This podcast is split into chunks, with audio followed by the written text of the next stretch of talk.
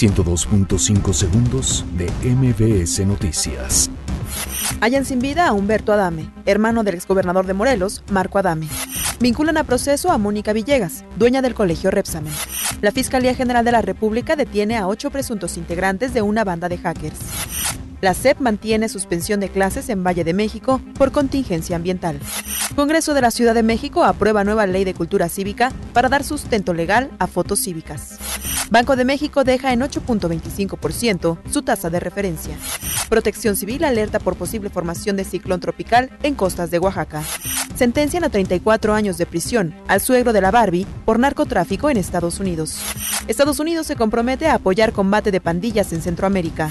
América cae 1 por 0 ante León en la ida de la semifinal del Clausura 2019. 102.5 segundos de MBS Noticias.